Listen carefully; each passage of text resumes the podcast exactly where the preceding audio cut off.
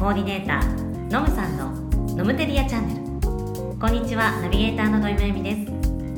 この番組はインテリア業界十数年 LINE で簡単コーディネートハローインテリアの共同創業者ノムさんがお送りするインテリアに関わる全ての人に送る番組で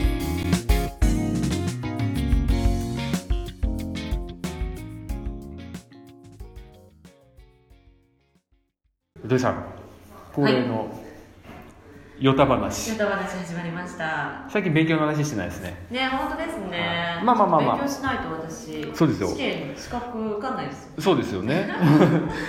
で、まあ、今日何の話しようかなと思ったんですけど、はい。まあ、僕はコーディネーターさんの資格試験に対しての知識とか、うん。えーインテリアの、まあ、ノウハウ的なのを、はい。まあ、重点で話してるんですけどでも結局じゃあ資格を取って現場に出た時ってそのコーディネート力っていうだけじゃダメだと思うんです、はい。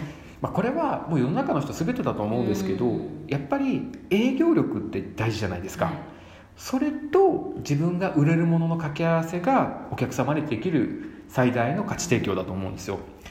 でそんな話で今回は営業トークの話をちょっとしたい。うんでその営業トークについてなんですけれどもまずなんで土井さんと話したいかっていうともう土井さんは話し方のプロでありでかつまあ教えているコーチングをされているっていうことでなんか新入社員研修というよりはうん。もっと経営者の方とか事業部長さんとかにお話しされるようなコーチングされてるんはいで、すごくそのあたりの、えーお話っていうのが伝わりやすく、ん。まあ、ためになるんじゃないかなと思っていましうて。恐。縮です。はい。でそんな中で、はい。えっと、一応僕が今定義してる話で営業のトークスうん。スクリプトうん。ですね。ちょちょかみ神々にすみません。営業のトークスクスープ ダメだ。トークスクリプトを言いにくい言いにくい。言いにくいですよはいもともと噛むんで。ね。まあいいや。でを6個だと考えてます僕は。でそれを6個だと仮定した中で6個いくとまず一番最初が人間関係構築。うん。これスタートだと思うんですよ。でその後にお客様のニーズを深掘りしていく。ウォンツお客様の思い。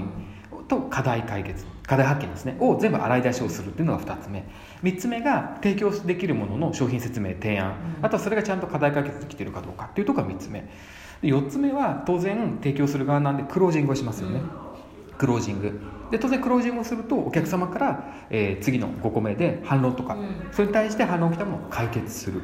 で最後は制約、うん。ちょっと早口になっちゃいましたけど6個はい。あると思うんです、うん。で一番大事なところで言うとやっぱり最初が取れないとダメだと思うんですよ。この1番目の人間関係構築。ね。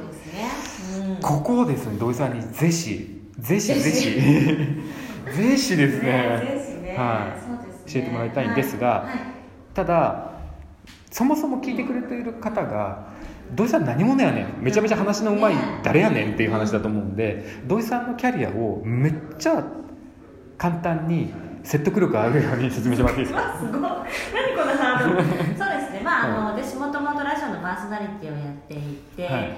で、後自分で、えーバーを立ち上げて、はい。でその時も、えー司会業とかそれからナレーションの仕事なんかもしながら、声の仕事をずっと続けて、で、えーその間に、えー心理学とかそれからコーチングにすごく興味を持って、うんうん。で今はまあそれを統合しているような感じ、はいはいはい。まあ、要はそのお店としてこれからまたやるんですけどもそのバーでなんかこう飲み相手になったりだとか、はいはい。でそれからあの、まあ、話し方コンサルタントのような感じうん。でその経営者とかそれから管理職の方とかに対して、まあ、その話し方の、えーえーことをコーチングしたりうんコンサルしたりだとかであとはナレーションの仕事とうんか司会の仕事なんかもしてます。はいやっぱりそうすると、うん。やっぱり営業トーク的なところとか、まあ、それ以外に相手に対してどう伝えなきゃいけないか、うん。どう伝えるべきかっていうことをすごく、うん。まあ、学ばれててそれをちゃんとアウトプットされてるというプロなわけじゃないですか。恐縮です。という土井さんと語りたいテーマが先ほどお話しした、もうこのトークスクリプトの一番の人間関係構築、うん。でこれって僕結構営業の全てにおいてはここができない人って、うん。結構次のフェーズ行く時難しい、だから最終的にどんないいものを提供してもここがちゃんとできてる人にやっぱり属人してしまう、うん。なんで A さんと B さんが同じことやっても A さんの方が人間関係構築がうまければやっぱり A さんに行っちゃう、ん。これはあると思うんですよ。でコーディネーターさんもやっぱりそこはあるのでそういったところで使えるうん。テクニックをうん度意識でいきましょう。度意識テクニック同でいきましょう、ははい。い、じゃあえっ、と、そうですね。まあ言ってねちゃんとカンペがあるんですよね今日ね。ね何個でしたっけ？ね。12345個5個、はい、5個はいじゃあ土井さん5個1個ずついきましょうか。まず1個目。そうですね。まずは、えーまあ、簡単なことなんですけども名前を呼ぶっていうことはすごく日常的によくやってます、はい。うん。あのー当たり前なんだけどやっぱり名前を呼ばれないと、なんか自分に言ってもらってるっていう感じがしないんですよね。ああうん。なのでやっぱりあの、まあ、村野さんに言ってますと、はいはい。村野さんにお話ししてます。なんかちょっと多いかなって思うぐらい村野さんっていう方が、うん。ん村野さんだったらとか村野さんにとか、やっぱ言ってもらうとすごくその自特別感っていうのが出ますよね、うーん確かに、うん。うん結構僕の周りでもやっぱりビジネス的な部分とか、まあ、営業的な部分でも、まあ、メールにしても例えば SNS とかあ SNS じゃないか。例えばそのコミュニケーションツールにしても名前から呼びかけてくれる方って結構伝達が上手な方っていうの多い気がしますね、まあ、僕も営業の時って結構それ意識してたなひたすら名前を呼ぶ、うん。まあ、ひたすらっておかしいですけどね。じゃあまず1個目。これ名前を呼ぶ。これ大事ですよね。はい、次お願いします。はい、次は、えーすみません」ではなくって「ありがとう」を伝える。っていうのは結構。おこれいいですね。なんか、うん。謝りすぎの人がいるんですよね。なんか悪くないのに「すみません。すみませんすみません」って言うんですけどあー。これちょっと癖になっちゃってる部分もあるので、はいはいはい、まあ、なるべく「すみません」じゃなくって「ありがとう」に変えるおなるほどなるほど。簡単なことなんですけどね、まあ、意識でこれは。あ自分が今「すいません」って言ってることに気づくってことがすごく大事で。うんなんかすみませんって言われるとちょっとねそれこそなんか格差じゃないけどなんかこっちが悪くてみたいな、はいはい。向こうは悪くないみたいな感じになるんだけど「ありがとう」の交換って全然ねなんかいくらでもしていいじゃないですか。まあそうですよね、なのでやっぱり「ありがとうございます」っていうなんかそれちょっと初めに使う時に変だなと思うかもしれない、ね、今「ありがとう」のところじゃないかなっていうような。でもその時も「ありがとうございます」って言うようにするとなんか慣れるんですよ。あでも確かにそうですよ、なんかそのありがとうって言えるっていうことって相手に対して感謝で受け取れるっていうのかな、うん。うんなるほど。じゃあ僕もあの奥さんに怒られた時ありがとうっていうようにしてます。あいいですですかね。なんかあったの？って言われちゃう お前怒られてるのありがとうじゃねえだろって。あそういうふうに言う奥さんじゃないですけど。はい。これ大事です。2番目。すみませんでなくありがとうを伝える、そうですねはい、じゃあ3つ目いきましょう3つ目。はい。相手の好きなことを覚えている。っていうのあー。まあこれも本当に接客の当に大事なところです、まあ接客だけじゃなくて全ての人間関係全てですよね、まあ自分の好そうですね。きなものを人に覚えてもらうってすっごい嬉しい。確嬉しくないです。かえ覚えてたんだ。えなんか前緑好きって言ってたもんね。みたいなね。それってその男女関係で恋愛関係でも使うしお友達関係でも使はいはいはい。えるし、もちろん営業でも使えるし、はいはい。うん確かに覚えてもらったりすると怒る人いないんですよ。なんで覚えてるのみたいな。やめてみたいな。好きなこと覚えるのやめてってい。う ねまあよたまにいるかもしれないけどもほとんどいないですよね。うん。これも、うん。多分些細なことなんですけど、でも意識してないとこの人が、まあ、この人っておかしいな。相手の方が発信しているもの、まあ、例えば持ってるものだったりもいいと思うんですけど、うん。それをちゃんと汲み取れるアンテナというかでちゃんと立てられてることうんうんうんなんかおかしいな、まあ、ちゃんとそこに感感度の高いアンテナを立ててさえいればやることは難しくないですもんね、だから誰でもできるわけですよね。そうね。ちょっとカミカミになってるのは少し水分が足り 水分が足りないのもいいや。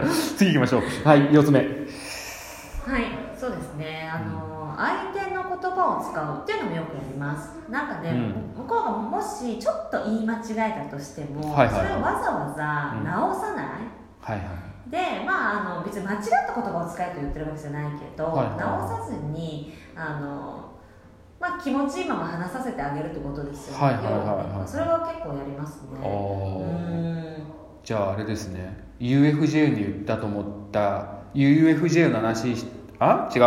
USJ に行ったって言いたいのに UFJ に行ったっていう話。でも直さない。うん、その時はそのワードを使わない。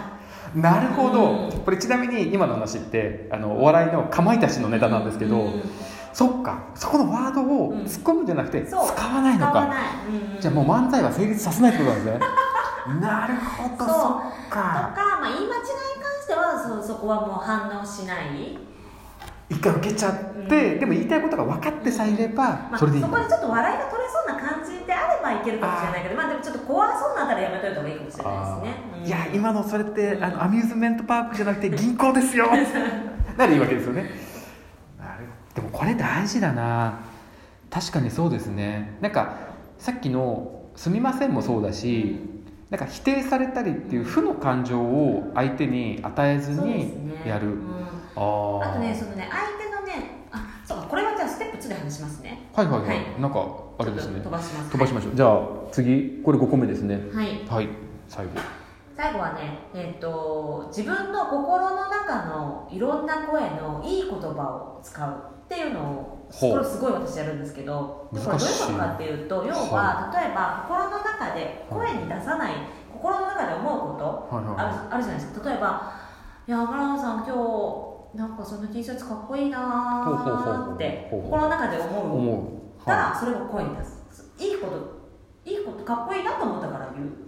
でもえー、なんかちょっと髪の毛へなってるなーっていうのを言わないああなるほど。はいはいはいはい。なんかちょっとなんか最近筋トレしてるんですか？みたいな。かかっこいいなーって筋肉ついてる感じですね。みたいなこと言ったらなんあら？みたいな。なんだろう。その自分のその、えーまあそその相手に対して自分がはいはい。思った、なんかグッドポイント。グッドポイント。を伝える、はいはいはい。あネガティブなポイントとかなんか嫌だなってことは伝えない、ああでもこれを言えるのっていうのも結構ドキドキしません？慣れてないと。そうですかね。まあだからもう慣れですね。であのあとね例えばその「ありがとう」ってよく言う人だとするじゃないですか、はいはいはいはい。そしたらあのとても「ありがとう」って言われることで気分が良くなりましたありがとうございますみたいな。それに対してそう返すとかそういうこともよくありますねそう。うん、なんか嬉しくうその言葉で嬉しくなりましたみたいなね、はいはいそうそうそうそう。うん。これもでもそうだな。確かにそうですね、いや僕も意識的にやってなくても、うん。もう仕事だから癖ついてるんですけどなんか今の話を聞きながら自分が対お客様と対峙した時に、あこういうのやってたなっていうのがすごいこう出てきてて、うん。まあ、もちろんすごい勉強にもなってるんで、これはめちゃくちゃ大事ですね、うん。あのちょっと余談なんですけど、もう時間も時間なんで、はい。相手をひたすら褒めるっていうですね、うん。ことを僕らよくやってたんですけど、うん。